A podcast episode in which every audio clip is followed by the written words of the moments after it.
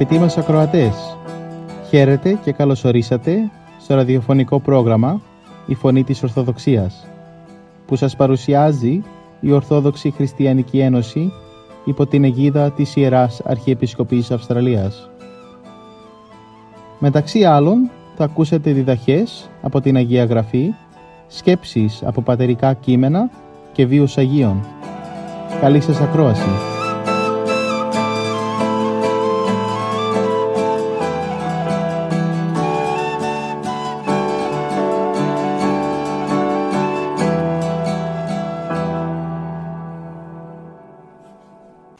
Σκέψεις από το σημερινό Ευαγγελικό Ανάγνωσμα. Οι δύο κατηγορίες των χριστιανών. Και ανεόχθησαν αυτόν οι οφθαλμοί. Ο Μέγας και αιώνιος διδάσκαλος της Ναζαρέτ, αδελφοί μου, και στο σημερινό του Ιερό Ευαγγέλιο συνεχίζει το έργο της αγάπης. Βρισκόμενος τη φορά αυτή στην αγαπημένη του πόλη την Καπερναούμ, προσφέρει και πάλι απλόχερα τις ευεργεσίες του σε όλους εκείνους που πιστεύουν σε Αυτόν και που τον ακολουθούν πιστά στη ζωή τους. Σ' όλους δίνει το είδωρ το ζών και όλους τους ξεδιψάει με τη χάρη του και τη θεϊκή του ευλογία. Απέναντι όμως στην απέραντη αυτή αγάπη και την απερίγραπτη σε μέγεθος φιλανθρωπία του Θεανθρώπου Χριστού, ο αμαρτωλός άνθρωπος αντιπαρατάσσει το φθόνο, το μίσος, την αγνωμοσύνη και την αχαριστία του. Μόλις είχε βγει ο Κύριος αγαπητή μου από το σπίτι του Ιάιρου, που είχε αναστήσει την νεκρή κόρη του και προχωρούσε στο δρόμο με προορισμό κάποιο φιλόξενο σπίτι. Κόσμος πολλής τον ακολουθούσε από όλα τα μέρη. Όλοι αυτοί ήθελαν με κάθε τρόπο να πλησιάσουν τον Χριστό, να τον γνωρίσουν από κοντά και να βαδίσουν μαζί του. Ο χλοβοή μεγάλη και ενθουσιασμός ασυγκράτητος κυριαρχούσε τριγύρω. Όλοι εκδήλωναν τη χαρά τους με φωνές και κινήσεις για την παρουσία του Χριστού. Όλοι πανηγύριζαν το ευχάριστο αυτό γεγονός. Μέσα όμως το απροσμέτρητο αυτό πλήθος βρίσκονταν και δύο τυφλοί. Άνθρωποι δηλαδή που είχαν χάσει το φως των ματιών τους, που είχαν στερηθεί το πολύτιμο αυτό αγαθό της φύσης. Αυτοί μόλις άκουσαν πως από το δρόμο εκείνο περνούσε ο Ιησούς, δεν έχασαν καιρό. Έτρεξαν αμέσως και χώθηκαν μέσα στο πλήθος που τον ακολουθούσε. Και επειδή ήθελαν να προκαλέσουν το ενδιαφέρον και την προσοχή του Κυρίου για την κατάστασή τους, με σπαραξικάρδια φωνή φώναζαν δυνατά «Ελέησον ημάς Ιε Δαβίδ, δηλαδή ένδοξε απόγονε του Δαβίδ, λυπήσου μας και γιάτρεψέ μας τον πόνο. Είχαν ακούσει ασφαλώς για τα θαύματα του Κυρίου. Είχαν μάθει πως εκείνος σκορπούσε παντού τη χαρά και την ευτυχία. Είχαν πληροφορηθεί για την αγάπη και την εσπλαχνία του προς τους πονεμένους και τους δυστυχείς και είχαν πιστέψει στην παντοδυναμία του. Γι' αυτό και φώναζαν τώρα μόλι τη δύναμη της ψυχής τους και ζητούσαν το έλεος του. Η ευαίσθητη και αγία καρδιά του Κυρίου στις παρακλήσεις και τις οικεσίες των τυφλών ένιωσε βαθιά ανθρώπινη συγκίνηση. Είδε τον καημό και τον πόνο στην έκφραση του προσώπου τους, εκτίμησε την πίστη που είχαν στο θείο του πρόσωπο και με στοργή και αγάπη πατρική τους ρώτησε «Πιστεύετε ότι δύναμη τούτο ποιήσε» Πιστεύετε δηλαδή ότι έχω τη δύναμη να κάνω αυτό που ζητάτε» Και εκείνοι χωρίς περιστροφές του απάντησαν «Ναι Κύριε, Ομολόγησαν έτσι πέρα για πέρα την πίστη τους στη δύναμή του αλλά και στη θέλησή του. Με την καταφαντική τους απάντηση επιβεβαίωσαν ότι ο Χριστός είναι ο αναμενόμενος Μεσσίας, ο ένδοξος του Δαβίδ απόγονος και πως μπορεί να δώσει αυτό που του ζητούν, το χαμένο δηλαδή φως των ματιών τους. Και ο διδάσκαλος της αγάπης μπροστά στην πανηγυρική και δημόσια αυτή ομολογία των δύο τυφλών άγγιξε στοργικά τα μάτια τους λέγοντας κατά την πίστη ημών γεννηθεί τον ημίν, που σημαίνει σύμφωνα με τη σταθερή πίστη που έχετε ας γίνει αυτό που θέλετε. Και ό του θαύματος, τα μέχρι τότε κλειστά μάτια των τυφλών άνοιξαν μονομιάς και πλημμύρισαν με το πολύτιμο φως. Τη νύχτα τη διαδέχτηκε η ημέρα, το σκοτάδι το φως, τον καημό και την πίκρα, η χαρά και η ευτυχία.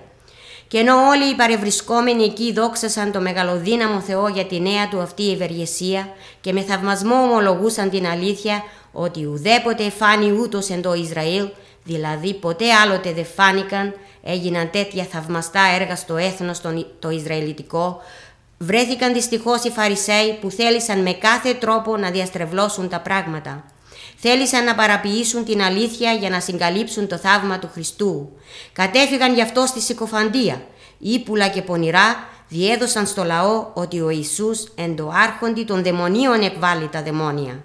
Δηλαδή με τη βοήθεια του αρχηγού των δαιμονίων, του Βελζεβούλ, βγάζει από τους αρρώστους τα δαιμόνια. Δύο είδη τύφλωσης έχουμε αγαπητοί μου χριστιανοί. Το ένα είδος ονομάζεται σωματική τύφλωση. Κατά αυτήν ο Πάσχων στερείται το φως των σωματικών ματιών του. Θλιβερή βέβαια και αξιολύπητη κατάσταση το γεγονός της απώλειας του ωραίου και πολύτιμου αυτού αγαθού. Όμως η αξία του αγαθού αυτού είναι σχετική και περιορισμένου χαρακτήρα γιατί εξακολουθεί να υπάρχει τόσο χρόνο όσο διαρκεί και η παρούσα εφήμερη και προσωρινή ζωή. Με το τέλος του παρόντος κόσμου τερματίζεται η αξία του, πάβει πια να έχει σημασία. Το άλλο είδος τύφλωσης λέγεται πνευματική τύφλωση. Στην περίπτωση αυτή ο άνθρωπος χάνει τα μάτια της ψυχής του, τα οποία νεκρώνονται και αχρηστεύονται από τη φοβερή πνευματική αρρώστια που ονομάζεται αμαρτία. Και η τύφλωση αυτή είναι απείρως χειρότερη, φοβερότερη και πιο θλιβερή από τη σωματική, γιατί τα μάτια της ψυχής μας είναι εκείνα που φωτίζουν τη διάνοια και τη συνείδησή μας και την κρατούν καθαρή. Και η συνείδησή μας αυτή, φωτισμένη και εξαγνισμένη με τις αιώνιες αλήθειες του Ευαγγελίου του Χριστού, είναι αποφασιστική σημασίας, διότι στο σημείο ακριβώς του χρόνου, όπου η παρούσα ζωή τελειώνει μπροστά στην ταφόπετρα με τον σωματικό μας θάνατο, αρχίζει η αιώνια και ατελεύτητη ζωή. Στη μακαριότητα αυτής της ζωής μας καταξιώνει η πνευματική όραση, ο εσωτερικός φωτισμός μας, που μας εξασφαλίζουν τα υγιή μάτια της αθάνατης ψυχής μας. Πνευματική τύφλωση είχαν οι Φαρισαίοι του Ευαγγελίου μας. Έβλεπαν αυτοί τα θαύματα του Κυρίου και από φθόνο και μίσος τα διέστρεφαν. Ενώ οι ακροατές του Κυρίου γεμάτοι χαρά και ενθουσιασμό για αυτά εδόξαζαν το Θεό για το άφθαστο μεγαλείο Του, εκείνοι αποτελούσαν την εξαίρεση. Στεναχωρούνταν για τα θαυμάσια και υπερφυσικά γεγονότα που επακολουθούσαν τις θείες του Κυρίου προσταγές και προσπαθούσαν να τα διαψεύσουν στο λαό, καταφεύγοντας μάλιστα σε κάθε είδους συκοφαντία. Conte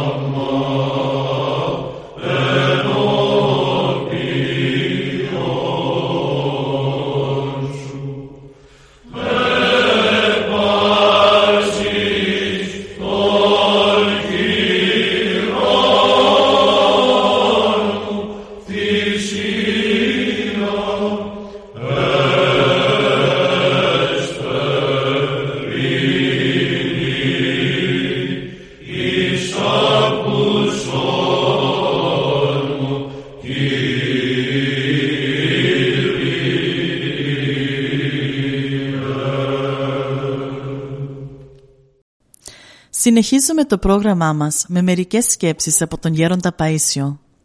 Χρειάζεται πολύ προσευχή, μας λέει. Σήμερα ζούμε σε χρόνια αποκαλύψεως. Δεν χρειάζεται να είναι κανείς προφήτης για να το καταλάβει. Τα πράγματα προχωρούν τάκ-τάκ. Τι μας περιμένει δεν ξέρουμε. Όλη αυτή η κατάσταση που επικρατεί το δείχνει.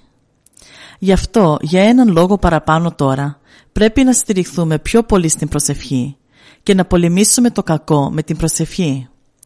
Η μόνη λύση αυτή είναι να παρακαλούμε τον Θεό να λυπηθεί τα πλάσματά Του, αν και δεν είμαστε να μας λυπηθεί. Δεν θα βρεθεί άκρη.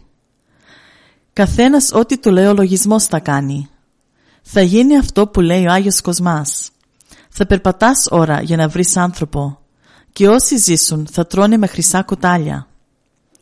Μερικοί βέβαια έχουν τον λογισμό.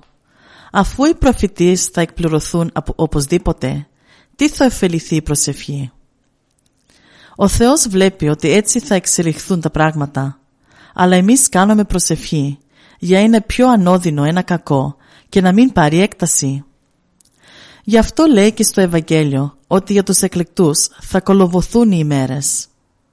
Σε ένα πόλεμο λόγου χάρη, με την δύναμη της προσευχής γίνεται ένα θαύμα. Σώζονται περισσότεροι. Υπάρχουν λιγότερα θύματα. Οπότε βοηθούνται πνευματικά οι άνθρωποι, πιστεύουν και αλλοιώνονται με την καλή έννοια. Τα πράγματα είναι σοβαρά. Και μέχρι τώρα που δεν τεινάχθηκε ο κόσμος στον αέρα, θαύμα είναι. Ο Θεός να βάλει το χέρι Του, γιατί όλος ο κόσμος εξαρτάται από τρία-τέσσερα άτομα. Κρέμεται η τύχη του κόσμου στα χέρια μερικών παλαβών. Λέει μια παροιμία «Τα άλογα κλωτσούν και τα κοτόπουλα ψοφούν». Έτσι είναι. Τα μεγάλα κράτη όταν πιάνονται, τα μικρά τα καμένα αδικούνται. Κλωτσιούνται τα μεγάλα και καταστρέφονται τα μικρά. Χρειάζεται πολύ προσευχή, πολύ προσευχή για να φωτίσει ο Θεός τους μεγάλους. Γιατί αν θέλουν μπορούν να καταστρέψουν τον κόσμο. Ξέρει ο Θεός πολύ εύκολα και σε αυτούς να δώσει λίγη φώτιση. Αν ο Θεός φωτίσει, βγάζει ένας μια διαταγή και αλλάζουν όλα.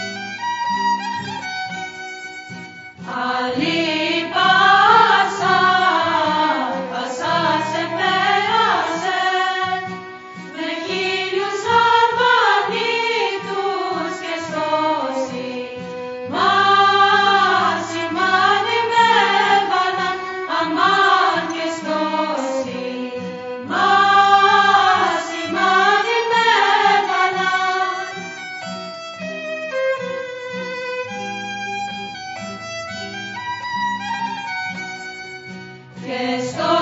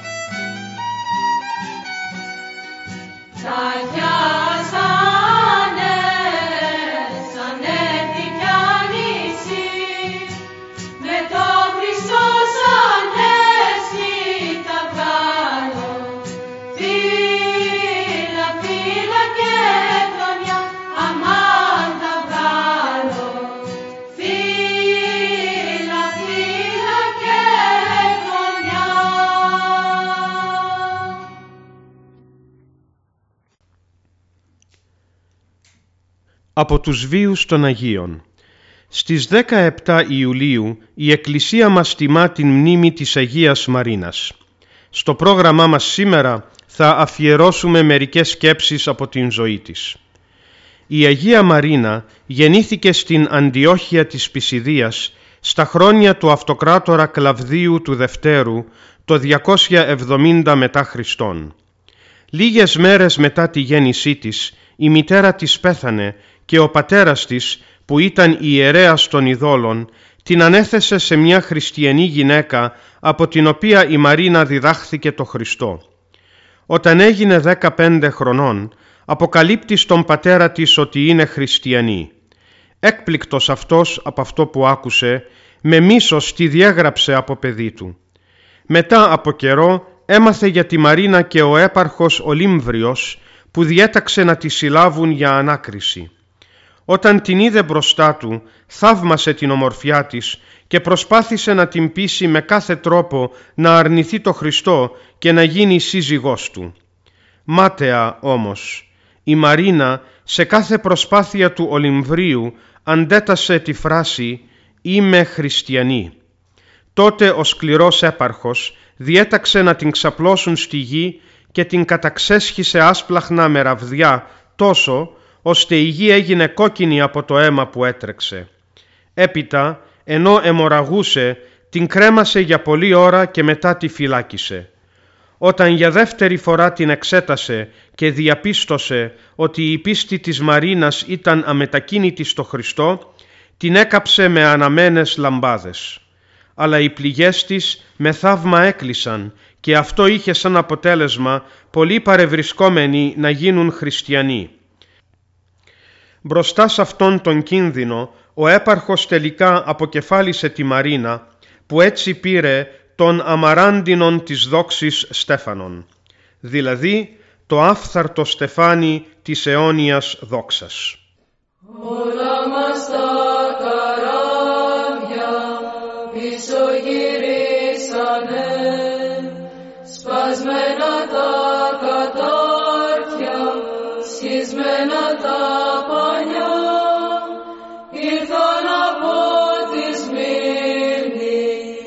Oh,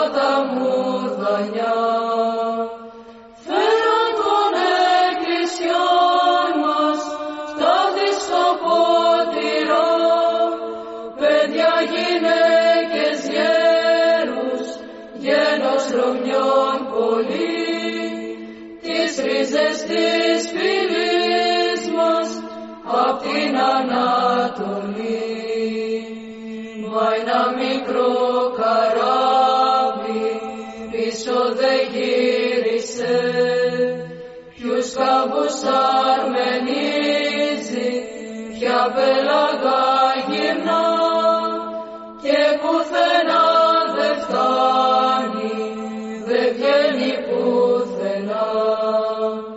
Χρόνια το καρτερούμε και χρόνια πέρασαν, δεν το είδε μήτε ναύτης, μήτε θαλάσσαϊτός,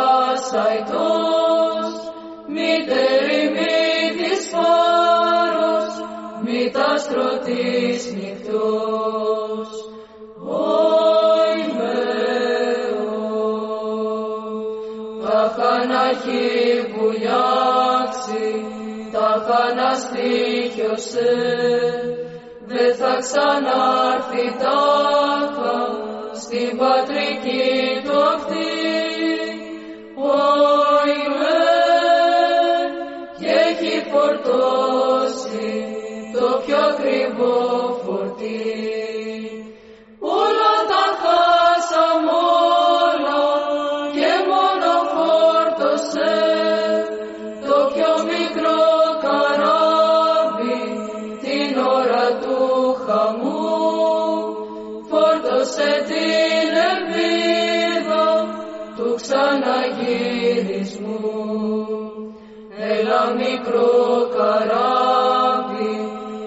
Έλα ξεφόρτωσε, δώσ' μας το θησαυρό σου κι άνοιξε τα πανιά,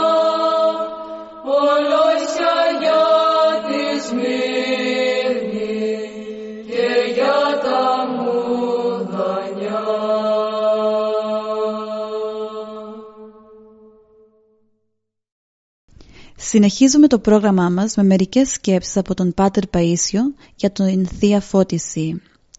Πολλές φορές λέω σε μερικούς «Κανόνισε όπως σε φωτίσει ο Θεός». Όταν λέω όπως σε φωτίσει ο Θεός, εννοώ ο άνθρωπος να δει τα πράγματα με θείο φωτισμό και όχι με την ανθρώπινη λογική. Να μην νομίζει πως ό,τι αναπαύει εκείνον είναι και η φώτιση του Θεού. Γέροντα, πώς έρχεται ο θείος φωτισμός; Αν ξεσκουριάσουμε τα καλώδια, ο παλαιός άνθρωπος γίνεται καλός αγωγός και τότε περνάει η χάρη του Θεού και δέχεται το θείο φως της χάριτος. Αλλιώς γίνονται βραχικυκλώματα και δεν ενεργεί η χάρις. Όλη η βάση είναι να προσέξει ο άνθρωπος να μην τον εγκαταλείψει η χάρις του Θεού για να έχει τον θείο φωτισμό. Γιατί αν δεν υπάρχει θείος φωτισμός, όλα χαμένα είναι. Τι τράβηξε ο Χριστός με τους μαθητές πριν τους επισκιάσει η χάρις γιατί ήταν γήινοι. Πριν από την Πεντηκοστή είχε δοθεί εξουσία από τον Θεό στους μαθητές να βοηθούν τον κόσμο. Δεν είχαν όμως ακόμη τον Θείο Φωτισμό που πήραν την Πεντηκοστή. Ενώ τους έλεγε ο Χριστός ότι θα πάει στα Ιεροσόλυμα και θα σταυρωθεί ο Υιός ανθρώπου κτλ. Εκείνοι νόμιζαν ότι όταν πάει στα Ιεροσόλυμα θα τον κάνουν βασιλιά. Σκέφτονταν ανθρώπινα. Γι' αυτό τους απασχολούσε ποιος θα καθίσει δεξιά και ποιος αριστερά από τον Χριστό. Πήγε η μητέρα των ιών του Δεβεζαίου και τον παρακάλεσε να βάλει στη βασιλεία του το ένα παιδί της από τα δεξιά του και το άλλο από τα αριστερά του. Από την ημέρα όμως της Πεντηκοστής που ο Χριστός τους έστειλε τον παράκλητο, το Άγιο Πνεύμα, είχαν πλέον οι Απόστολοι μόνιμα την Θεία Χάρη. Προηγουμένως μόνο μερικές φορές είχαν θείο φωτισμό. Ήταν σαν να γέμιζε η μπαταρία τους και πάλι εξυντλήτω. Πάλι έπρεπε να τη βάλουν στην πρίζα να φορτιστεί. Πάλι εξυντλήτω, πάλι στην πρίζα. Όταν τους έστειλε τον παράκλητο δεν χρειαζόταν πια η πρίζα.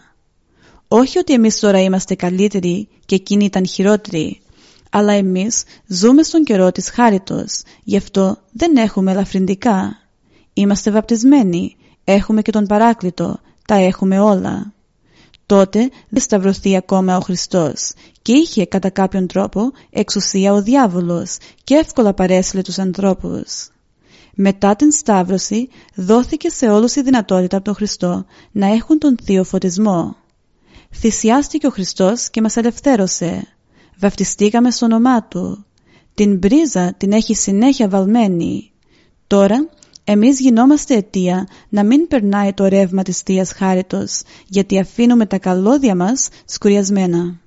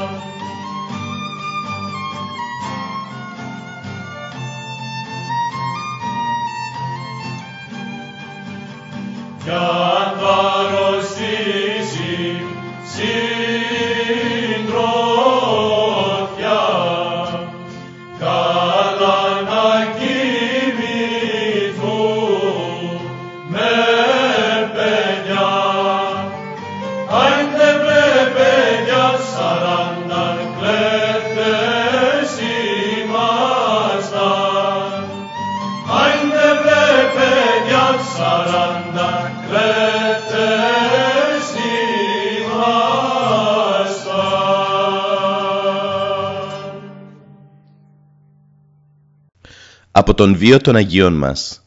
Στις 20 Ιουλίου η Εκκλησία μας τιμά τη μνήμη του προφήτη Ηλία. Στο πρόγραμμά μας σήμερα θα αφιερώσουμε λίγες σκέψεις για αυτή την εορτή. Ο προφήτης Ηλίας ήταν νιός του Σοβάκ και καταγόταν από τη Θέσβη, γι' αυτό και ονομάστηκε Θεσβήτης. Κατοικούσε στη γη Γαλαάδ και έδρασε στα χρόνια του βασιλιά Αχαάβ. Ο Ηλίας υπήρξε προφήτης πολύ δραστήριος, με φλογερή ψυχή και καρδιά τολμηρή, άξιος αντιπρόσωπος του Θεού είναι αυτός που κατέβασε τρεις φορές φωτιά από τον ουρανό, κάνοντας τους Ισραηλίτες με μια φωνή να πούν «Αληθώς Κύριος ο Θεός, αυτός ο Θεός». Δηλαδή αληθινά, ο Κύριος ο Θεός του Ισραήλ, αυτός είναι ο μόνος πραγματικός και αληθινός Θεός. Ο Ηλίας επίσης είναι εκείνος που με τη γλώσσα του εμπόδισε τη βροχή και δεν έβρεξε ο ουρανός τρισήμιση χρόνια. Είναι εκείνος που ανέστησε τον νεκρό, γιο της Σεραφθίας Χήρας και κατέκαυσε τους εκατό ανθρώπους που έσυλε ο βασιλιάς ο Χωζίας. Είναι εκείνος που στο όρος Χορίβ είδε το Θεό όσο είναι δυνατό βέβαια να τον δει άνθρωπος. Είναι εκείνος που έσχισε τον Ιορδάνη ποταμό και ανελήφθη με πύρινη άμαξα στον ουρανό. Τέλος, είναι εκείνος που στη μεταμόρφωση του Χριστού στάθηκε δίπλα του μαζί με τον Μωυσή. Όλα αυτά δείχνουν με πόσο ζήλο υπερέτησε ο προφήτης Ηλίας στο θέλημα του Θεού. Tu ens al cor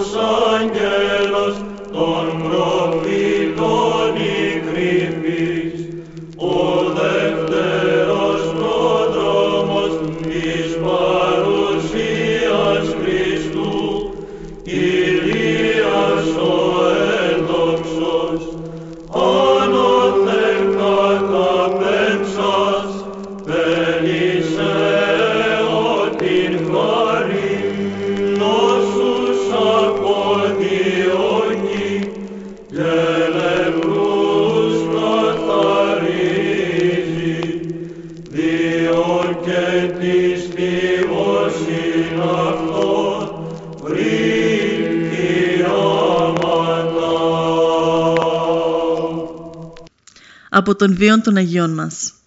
Στις 22 Σεπτεμβρίου η Εκκλησία μας τιμά τη μνήμη του Αγίου Φωκά. Στο πρόγραμμά μας σήμερα θα αφιερώσουμε λίγες σκέψεις από την ζωή του. Όλα του τα υπάρχοντα ήταν ένας κήπος που καλλιεργούσε με μεγάλη επιμέλεια. Ο Άγιος Φωκάς καταγόταν από την Συνόπη και η ενασχόλησή του αυτή με τα φυτά, με τα άνθη, με τα λαχανικά και με τους καρπούς τον ευχαριστούσε πολύ. Το εισόδημά του από τον κήπο ήταν πολύ μικρό. Καθώς όμως ήταν πολύ οικονομικός και ολιγαρκής στις ανάγκες του, μπορούσε πάντοτε να διαθέτει κάτι για τους φτωχούς. Αλλά δεν έμεινε μόνο σε αυτά. Την άνοιξε και το καλοκαίρι κάτω από την σκιά και μέσα στις ευωδίες του κήπου του. Το φθινόπωρο και το χειμώνα κάτω από την στέγη του σπιτιού του. Μελετούσε με ευχαρίστηση τα ιερά βιβλία. Έλεγε μάλιστα σε εκείνους που τον έβλεπαν να μελετάει ότι και η ψυχή μας είναι κήπος που χρειάζεται την περιποίησή της για να μην βγάζει ακάθια και τριβόλια. Αλλά ο κυπορός Φωκάς ήθελε και όλες οι ψυχές να είναι κήποι πνευματικοί. Γι' αυτό λοιπόν όπου μπορούσε συντελούσε στον καθαρισμό και την καλλιέ- καλλιέργειά τους. Και ενώ πουλούσε τα λαχανικά και τα φρούτα, έλεγε συγχρόνως και λόγια μεγάλου πνευματικού κέρδους. Έτσι δεν ωφελούσε μόνο τους χριστιανούς, αλλά πολλές φορές κέρδιζε και τους απίστους. Καταγγέλθηκε γι' αυτό, συνελήφθη και καταδικάστηκε.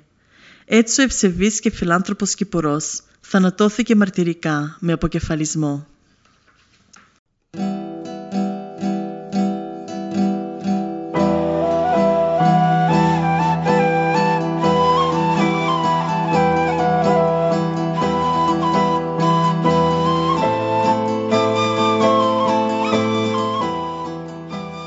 Και εδώ φτάσαμε στο τέλος του προγράμματος.